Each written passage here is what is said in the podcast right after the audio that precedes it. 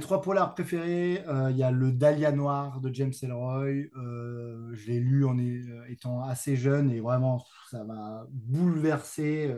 et c'est un auteur incroyable. je conseille à tout le monde. c'est pas le premier forcément de la trilogie ou le Quatuor de Los Angeles, je me rappelle plus très bien l'ordre.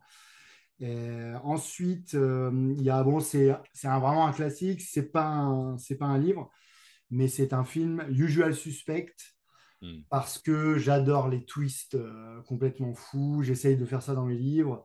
Et Usual Suspect, euh, vraiment un des plus gros twists euh, du cinéma.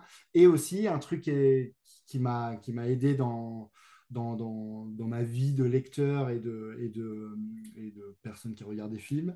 C'était le festival de Cognac qui, faisait des prix. Et du coup, grâce à Usual Suspect, j'ai dit Ah, ça a reçu le prix de Cognac. Et du coup, j'ai checké euh, les livres et les films qui étaient primés. Il n'y a, que des pépites. Et en troisième, on va dire Vertige de Franck Tillier. Hmm. il est un peu à part dans, mais c'était ma porte d'entrée pour Franck Tillier. Il est un peu à part dans sa, dans sa bibliographie, je trouve. Et, et, il est vraiment, vraiment, vraiment très sympa pareil, un twist, euh, un bon twist à la fin. Donc voilà, ce sera, mes, ce sera mon top 3.